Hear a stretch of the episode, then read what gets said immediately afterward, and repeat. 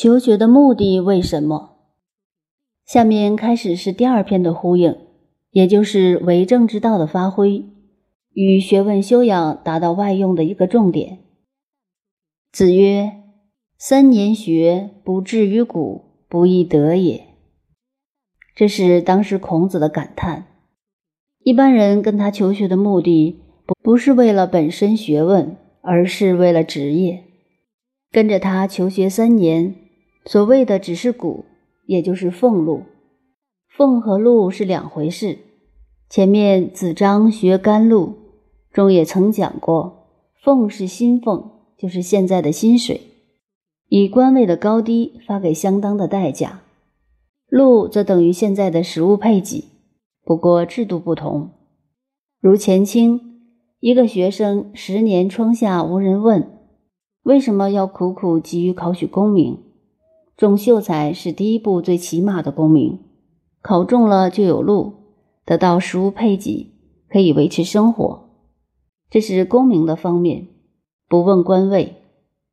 假使有功名再去做官，俸与禄加起来，数字就相当可观了。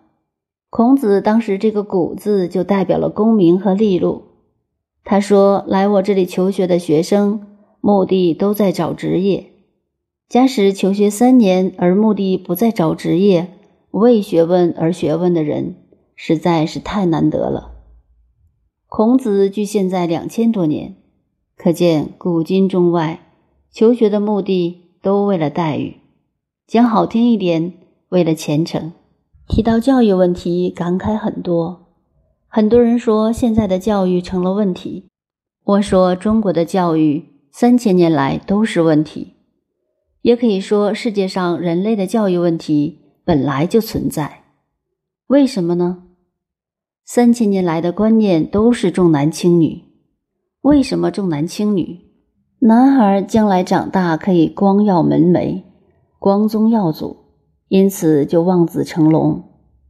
而古代望子成龙最好的出路是读书。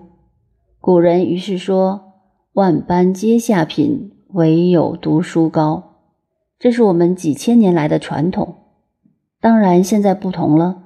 这副对联要改作“万般皆上品，唯有读书低”。这是我个人观察现代社会的感受。过去“万般皆下品，唯有读书高”，因为所有职业以做官这个职业最好。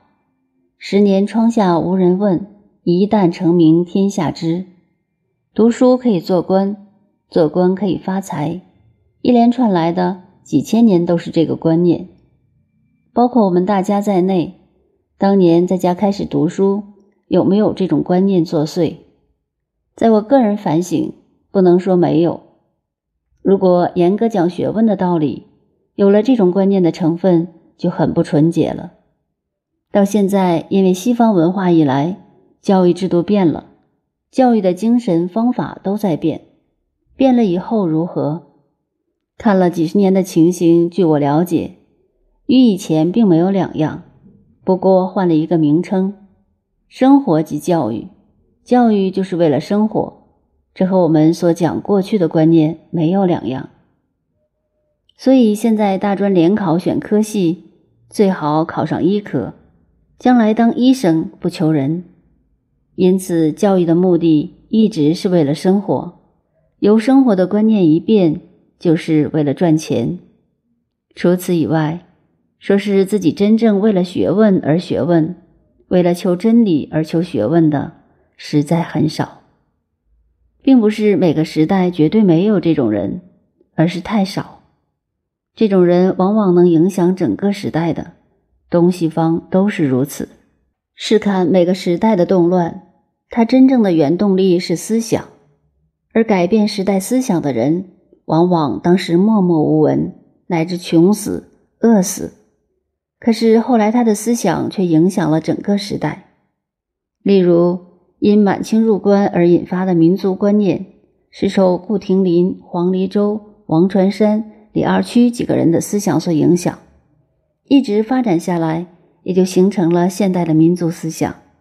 在西方文化中。影响本世纪最大的马克思，还不是穷死饿死的。当时他也没想到自己的思想竟会影响了整个世界。我们现在就可以看出思想问题的严重性了。像孔子也是一个例子，在生那么可怜，死后影响千秋万代，没有空间的范围，也没有时间的界限，这就是真正的学问。可是，一个读书人开始念书时，说是立志为这种学问而学问的，那就太少了。孔子当年已有这个感叹，更何况现在，我们要了解思想的道理。就要从这个角度去体会、去研究。